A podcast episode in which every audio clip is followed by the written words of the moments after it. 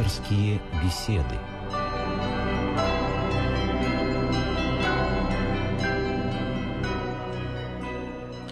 Здравствуйте, дорогие друзья! Вы слушаете программу «Пасторские беседы» из цикла «Мир. Человек. Слово». Меня зовут Игорь Гмыза, я ведущий этой программы. Ну, а вашим собеседником сегодня будет отец Владимир Соколов. Здравствуйте, отец Владимир. Добрый вечер. 24 а мая во многих странах мира, ну, в основном, конечно, странах э, православных и странах славянских, отмечается большой праздник. А в церковном календаре он значится как День святых и равнопостольных Кирилла и Мефодия, а в календаре светском как День славянской письменности и культуры. Слово в нашей жизни – это тема нашей сегодняшней беседы. Я напомню номер телефона прямого эфира Радио России, по которому вы, уважаемые радиослушатели, можете задать вопросы отцу Владимиру по этой теме. Итак, э, телефон московский 956-1514, телефонный код города 495. Звоните, задавайте вопросы. Отец Владимир с удовольствием на них ответит. А, вы знаете, отец Владимир, мы настолько привыкли к тому, что мы пишем и читаем, что, по-моему, многие просто эм, недооценивают значение этого праздника. Как вам кажется? Э, да, мы э, не можем оценить значение этого праздника по одной простой причине, что у нас нет инструмента, с помощью которого мы могли бы оценить то, что нам дано в речи. Потому что тут сокрыты такие тайны, э, к которым мы только что подступаем. Вот современные исследователи э, вот, алфавита славянского, они находят там э, такие глубины, что мы даже не подозревали о том, что там это находится. Поэтому это возможно только по божественному откровению. То есть я не ослышался? Исследование да. алфавита да, алфавит. открывает глубины? Конечно. То есть да. не книг, написанных на, на языке, а вот да. не, не, не анализ да. мысли, содержащейся в текстах, а анализ букв. Анализ букв, понимаете. Дело в том, что буква это как бы атом, атом сознания. Это ну, как бы первый элемент. Так вот, даже сам этот первый элемент, я уж не говорю а, об анализе мысли, но дело в том, что буква в славянском языке это содержательная мысль. Потому что там мы не называем там букву э, А, мы называем ее ас, буки, веди, глаголь. И это все значения, определенные значения. То есть мы, э, допустим, какое-то слово можем прочитать через эти значения. И э, точно даже узнать его значение. Мало того, там еще есть и цифровые значения, но это целая наука. Я думаю, что сейчас мы эту тему поднимать не будем, но как бы остановимся, потому что я говорю, это только на пороге. И это еще надо, так сказать, изучать, и вообще достоверность, ценность этого. Но э, инструмента нет у нас.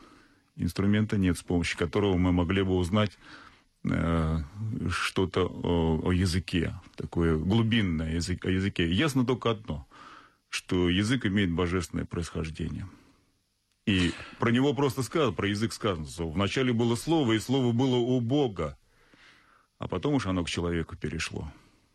А, вот многие удивляются и говорят, разве до Кирилла и Мефодия у славянских народов не было письменности? Письменность была, но это была не столько письменность, сколько тайнопись. То есть это были такие специальные резы, и э, этим пользовались очень э, такие, небольшое количество людей, посвященных в эти темы. И тоже, кстати говоря, тема для исследования – но вот Кирилл и Мефодий, они, э, столкнувшись с этим, вот с этими резами, они, э, у них возникла мысль такая, чтобы создать эм, письменность славянскую. И они, конечно, были очень подготовлены к этой теме. Здесь чувствуется промысел Божий. То есть вот Господь изначально их подводил к этой миссии. И ведь заметьте, они... А вот что мы знаем о Кирилле Мефодии? Ну вот мы знаем их биографию, в общем, довольно достоверно знаем. Вот родились они в богатой греческой семье в городе Фессалоники. А что такое был Фессалоники? Это город, через который шли торговые, так сказать, потоки. И там много было очень э, людей, иностранцев, там много очень было славян. И они прекрасно изучили славянский язык с детства. То есть они хорошо его знали, потом совершенствовались в нем. Например, Мефодий, он же стал военным, и достиг высокого чина архонта. И он был послан в такую часть Византии, в болгарскую часть. И там он прекрасно изучил язык, то есть он ничем не отличался в этом отношении от аборигенов, и э, быт славян, мифология их и так далее. То есть у него уже было такое славянское сознание.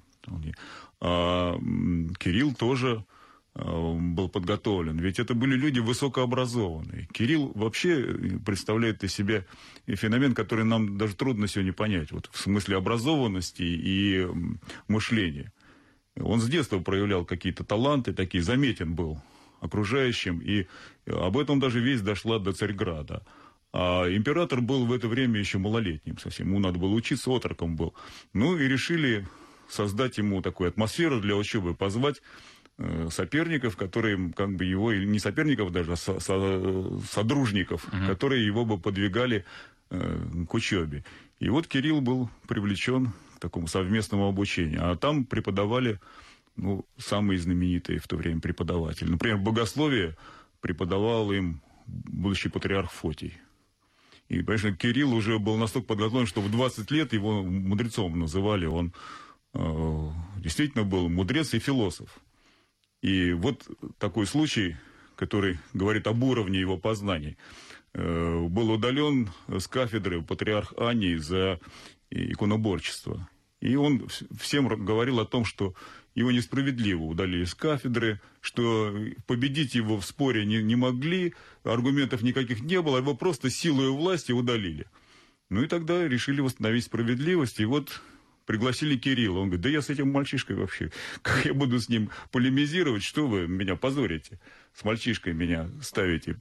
Эм, вот. Но этот мальчишка очень быстро его лжемудрование разоблачил, причем очень убедительно. Кирилл обладал замечательным полемическим даром, находчивостью такой. И кроме э, такой подготовки а, в образовании, он, конечно, еще и с детства был немножко остраненный такой. Даже у матери это вызывало беспокойство. Удалялся для молитвы. Он такой был сосредоточенный. И вот когда... Э, Сейчас бы, наверное, сказали интроверт. Ну да, и даже не просто интроверт. Понимаете, бывает интровертность такая, знаете, как бы патологическая интровертность. А у него была интровертность э, позитивная. То есть она была молитвенная, она была отстраненность от этого мира для другого мира. Причем он по этой именно причине и удаляется, ведь перед ним открывались, э, открывалось такое будущее, что э, никому не снилось с таким образованием, да с приближением к императору. Его все захваливали. Вот после того, как он с Анием побеседовал, после того, как он в Сирию поехал, там христиан гнали, ну, издевались над ними. На дверях рисовали христиан бесов. Вот. И когда он приехал, его спрашивают, так лукаво спрашивают, а вот что вы думаете по этому поводу, по поводу вот этих картинок? Он говорит, а я думаю, что там живут христиане. И бесы не могут внутри жить, они все убегают наружу, за дверь. А вот там, где этих бесов нет на дверях, ясно, что они живут внутри. Вот. И, конечно, он приобретал популярность, его захваливали, и он взял и убежал в монастырь. Его не могли отыскать в течение полугода. То есть он бежал от славы, бежал, бежал от почти. славы, да, причем неоднократно. Вот. Вначале убежал, его долго не могли найти, потом он убежал уже к своему брату, который тоже принял постриг. Его, его не устраивала эта военная жизнь, он принял постриг, стал монахом. Поэтому, видите, вот такое воспитание христианское, они в такой традиционной христианской семье очень благочестивые воспитывались. Причем детей было семь. Мефодий был старший, Кирилл, ну, его звали в то время Константин. Вот, поэтому речь идет скорее о Константине сейчас, чем о Кирилле. Потому что Кирилл – это то имя, которое он принял в, в постриге, в схиму. Вот. Ну вот, то есть вот эта подготовка всей да. жизнью, всем э, воспитанием, всем стремлением к тому подвигу, который они да, совершили. К тому, Кстати, подвигу, к тому, чтобы создать эту письменность. Ведь, понимаете, это тоже чудо. Ведь э, известно, что э, Кирилл готовился к этому, Константин готовился к этому. Э, на 40 дней в затвор ушел, постился, сугубо молился, вот, а потом вот, э, приступил к созданию азбуки. И когда письменность была создана, то тогда начались переводы э, Евангелия, богослужебных книг. Ну, к этому уже были привлечены их ученики. Это тоже ведь огромное дело. Вот прежде чем пойти в Моравию на проповедь, их пригласили в Моравию на проповедь, потому что там э, были э, миссионеры немцы, такие западные, в то время еще разделения церквей не было. Но они очень э, относились так легко. Пастыри разрешали безнравственные поступки, лишь бы они были послушны. Вот. А у славян была жажда. И вот когда они на своем языке стали читать Евангелие, когда услышали на своем языке богослужение, причем и Кирилл и Мефодий очень мудро поступили, они не пошли так с проповедью на улицу, а они создали училище, в которое привлекли молодежь и на ее родном языке, и эту молодежь образовали, наставили в проповеди, и они пошли э, с этой проповедью по всей стране. Проповедь была очень успешной, и, конечно, она вызвала зависть у этих э, западных миссионеров, и они пожаловались папе Адриану, что вот на славянском языке и служба, значит, они такую э, выдвигали версию, что, дескать, служить можно только на греческом, латинском и еврейском языке, о, о тех, которых сказано в Писании, а что служение на славянском языке – это ересь. А Кирилл в ответ им назвал это трехязычной ересью. Вот. И когда они пожаловались, эти западные миссионеры, папе, и папа призвал их к ответу, и когда папа познакомился с тем, что папа Адриан был в то время, он э, познакомился и сказал, что так это же хорошо, это правильно. А тех, кто на них жаловался, он подверг крещению. Вот так, это такая внешняя часть. А, конечно, вот то, что внутри совершалось, каким образом, вдруг такое, так сказать, событие. Но они дали нам язык, инструмент, на котором мы можем, которым мы можем работать со своим сознанием, язык, на котором мы можем говорить с Богом. И это язык, без которого мы не можем понять культуру нашу. Потому что это второй язык культуры. Ну, можно сказать так, что если человек не знаком э, со славянским языком, то он не культурный в русском понимании этого слова. Он не культурный, потому что вся средневековая культура, она говорила на славянском языке. Высококультурный человек говорит, используя славянизмы. Вот Пушкин считается основателем русского языка. А вы возьмите его поэзию. Вот высокий штиль, э, которым он пользовался, образует славянизмы. Когда славянизмы есть, они сразу настраивают сознание на молитву. 956 15 14 вы слушаете программу «Пасторские беседы». В студии сегодня отец Владимир Соколов. Э, говорим мы на тему «Слово в нашей жизни». 24 э, мая во многих православных славянских странах отмечается День памяти святых равнопостных Кирилла и Мефодия. Ну а в светском календаре этот день значится как День славянской письменности и культуры. У нас э, есть телефонные звонки. Наши радиослушатели присоединяются к разговору. Звонок из Москвы. Алло, добрый вечер. Алло. Добрый вечер. Здравствуйте, уважаемый. Это вас беспокоит Сергей Владимирович. У меня такой вопрос. Как вы думаете, вот сейчас идет процесс, э, вот очень многое заимствованы от иностранных слов э, в русском языке. Я не против заимствования, но здесь есть явный перебор. Вот, допустим, есть такое иностранное слово, как менеджер, но ему русский аналог это продавец. Или, допустим, такое иностранное слово, как консенсус, но ему русский аналог это э, согласие. Поэтому я так думаю, как церковь вот противодействует вот такому явному перебору э, засорения русского языка и какие будут меры приниматься в Русской Православной Церкви по наведению порядка в этом плане. До свидания, всего вам доброго. Спасибо, спасибо большое. Спасибо за вопрос. Да, ну, понимаете, порядок ведь можно навести только тогда, когда мы обратимся к корням. Ведь и чтобы дерево оживить, надо обратиться к корням. Вот, вот есть такая книжка адмирала Шишкова, она называется «Славянский корнеслов». Так вот он там утверждает, что многие иностранные слова, которые к нам приходят, это слова репатрианты. Ну, например, он разбирает слово «гардероб». Французское слово, кажется, да, далекое от русских смыслов. А он говорит, что с помощью русского языка можно спокойно прочитывать эти смыслы и переводить даже иностранные слова. Так вот, слово «гардероб» происходит от русского слова, э, оно из двух слов состоит. «Огород» – город – то есть это то, что защищает. Э, смысл э, загородки – это то, что защищает. Вот, поэтому защищает ли хранит. сохраняет. Вот гвардия тоже э, слово такого же смысла.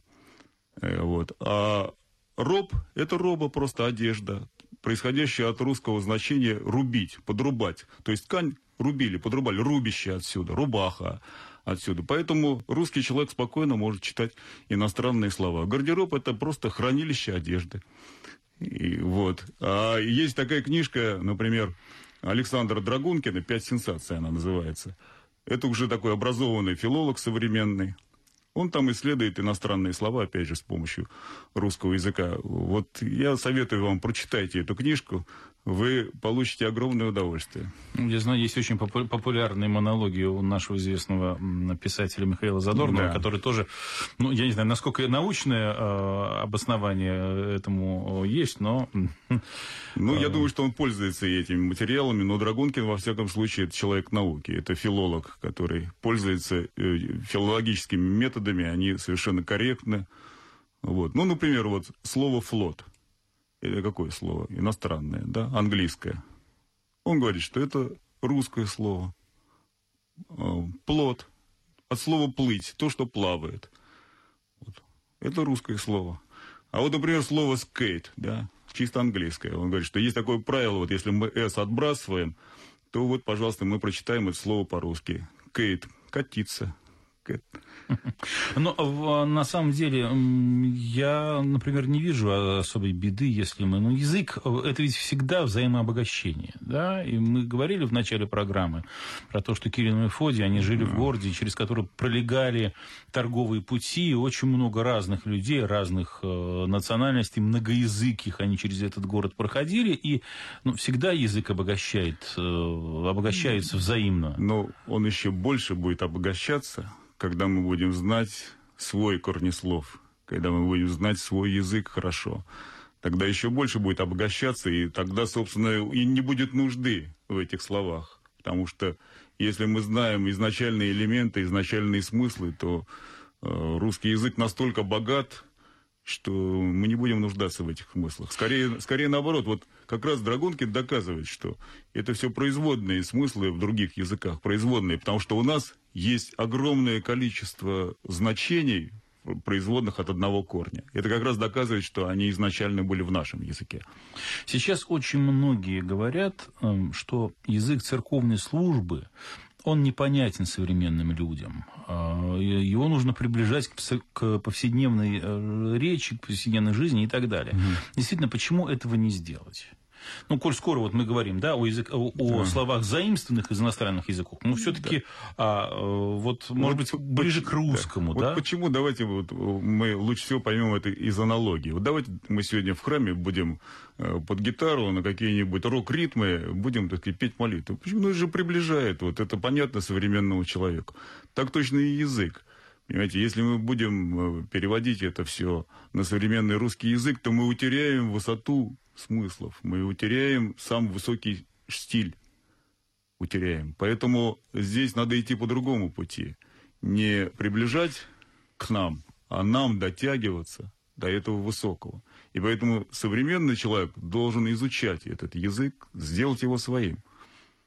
Вот. Нам иностранный язык тоже непонятен. Но представьте, сколько мы усилий э, делаем для того, чтобы изучить иностранный язык, потому что он нам в жизни нужен. А вот почему-то считаем, что славянский язык нам не нужен в жизни. А он нужен нам, душа наша просит этот язык. Потому что этот язык содержит еще много таких тайн, которые нам еще, может быть, со временем откроются. Это таинственный язык. Язык самых высших смыслов и значений. То есть от упрощения а, он потеряет свою э, какую-то магическую притягательность? Не магическую притягательность. Тут дело не в магии, а содержательностью теряет свою. Содержательность, потому что э, это язык, который э, и создан и для того, чтобы говорить высоко о высоком, о горнем и обращаться к Богу. Это язык, на котором мы говорим с Богом. Вот и все. Ну, неужели... Вот, неужели, неужели мы не можем... Э, вот мы изучаем английский язык, итальянский, для того, чтобы с итальянцами говорить, для того, чтобы где-то на фирме, так сказать. Но мы не можем изучить язык, на котором мы говорим с Богом. Ведь это же просто, и словари существуют, но надо какое-то усилие проявить. Но мы э, не хотим это усилие проявить, мы хотим лениться. Ну, просто если э, мы будем разговаривать с итальянцем э, не на итальянском, то он нас не поймет. Но ведь да. э, итальянец не Господь Бог. Да. А, и э, неужели так велико, так велико значение произнесенного слова, потому что э, неужели, если человек будет читать, э, не знаю, «Отче наш» э, не на э, церковнославянском, а на простом русском, Господь его не услышит? Ну, вы знаете, вот э, дело в том, что вот сегодня исследователи говорят о том, что э, славянский язык и вот письменность наша, она э, совершенно, так сказать, адекватна с генетическим языком. Вот генетический язык, там в нем тоже есть состав букв определенных, так сказать, это определенные аминокислоты так называются. И он по своему устройству схож с человеческим языком. И вот когда мы говорим на славянском языке, сегодня тоже это уже доказано, вот прочитает молитву, облучили семена растения в 10 тысяч рентген, оно потеряло свои воспроизводящие свойства. А потом читает молитву «Отче наш» на славянском. И растение восстанавливает все свои функции и дает прекрасный урожай. Вот. Поэтому зачем же нам так сказать, нарушать то, что изначально так сказать, дал Господь? Зачем нам нарушать? Неужели... Но ведь «Отче наш» существует и на амхарском языке. Да. Да, и еще на многих языках э, но мы-то, но мы-то говорим на этом языке. Мы говорим на этом и имеем этому подтверждение. Вот. Понимаете, ведь э, почему так церковь-то держится за это? Почему? Ведь, ну, ну, кажется, вот, если мы будем пользоваться вот такой логикой, ну, нелогично. Ну, зачем? Ну, вот протестанты перевели на свои языки. Вот, перевели на свои языки, перевели на современную музыку вот когда-то свое богослужение. Сегодня переводит на современную музыку. И вот как-то я э, случайно там зашел, просто там одному человеку надо было помочь. Зашел на богослужение пятидесятников. Я думал, что я на дискотеку зашел. Там старики и старухи брейк-данс танцуют, вот на головах просто буквально. Это, у меня было такое впечатление, что это беснование. Ну вот это же современно все. Давайте пойдем по такому пути. А ведь есть э, какие-то изначальные формы, изначальные мелодии даже. Вот святые отцы от, отбирали мелодии. Даже древние отбирали мелодии, отбирали лады. Вот, например, какой миксолидийский лад не допускался ни в армии, ни в богослужении, потому что он расслабляющий действовал. Это было опытно установлено. А вот дарийский употреблялся. Вот, значит, глазы тоже, это все же ведь отбиралось веками. И, а когда мы допускаем такой произвол, то э, мы, мы же даже не знаем, как это действует. Вот сейчас вот исследуют как-то элементы рок-музыки, а оказывается, э, не так все просто. Например, вот сейчас есть какие-то данные одного американского врача, который утверждает, он исследование провел, что плод э, у беременной женщины – изменяется под воздействием, не, эти изменения неблаготворны, под воздействием рок-музыки. Давайте введем рок-музыку, давайте будем повреждать все. А, истина и ложь, они ведь в равной степени могут э, быть выражены словами. Вот mm как э, к этому-то относиться? Изначально слово божественное. Да. А каким же образом оно может нести ложь?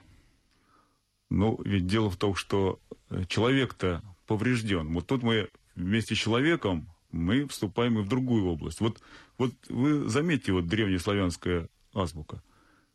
В ней слова все имеют позитивные смыслы. Все. Ну, за исключением там некоторых. -то, и они даже как бы, не относятся к области славянской. Там. Но это другой вопрос. Но ложь-то это что такое ложь? Ложь это ошибка. Это вирус. Вот в этой программе это вирус. Когда нарушается логический строй. Ведь любую ложь мы как разоблачаем? Когда, когда нам человек врет, мы как это понимаем? То, что он до этого говорил, утверждал вот это, а тут утверждает прямо противоположное. Мы не можем совместить эти смыслы. То есть мы ее определяем логически. Вот. Мы определяем, что это вирус, это нарушение некой стройной программы. Э, логосной программы. Мутация такая. Да, это такая мутация. Поэтому это вот мутация внутри позитивной программы. И эта мутация для человека плохо кончается. Ведь сказано, что участь лжецов в озере огненном. Мы очень легко относимся к лжи. Современный человек э, относится к этому, ну, как так сказать, к пыли, которая на ботинке пристает. А это не пыль. А это такой осадок на душу, ядовитый осадок на душу, который изменяет э, весь строй нашей души. У меня с моим приятелем когда возник спор по поводу того, как нужно молиться. Вслух или про себя. Вот что церковь об этом думает? Она думает, что можно молиться и вслух, и про себя.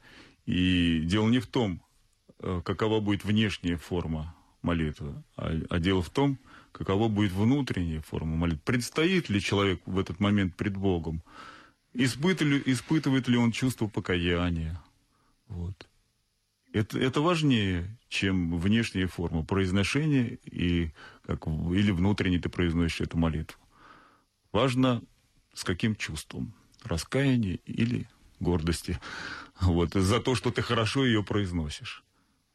А, вопрос от наших э, радиослушателей из Волгограда был вопрос, э, почему одинаковые буквы э, в письме у славян и у латыни.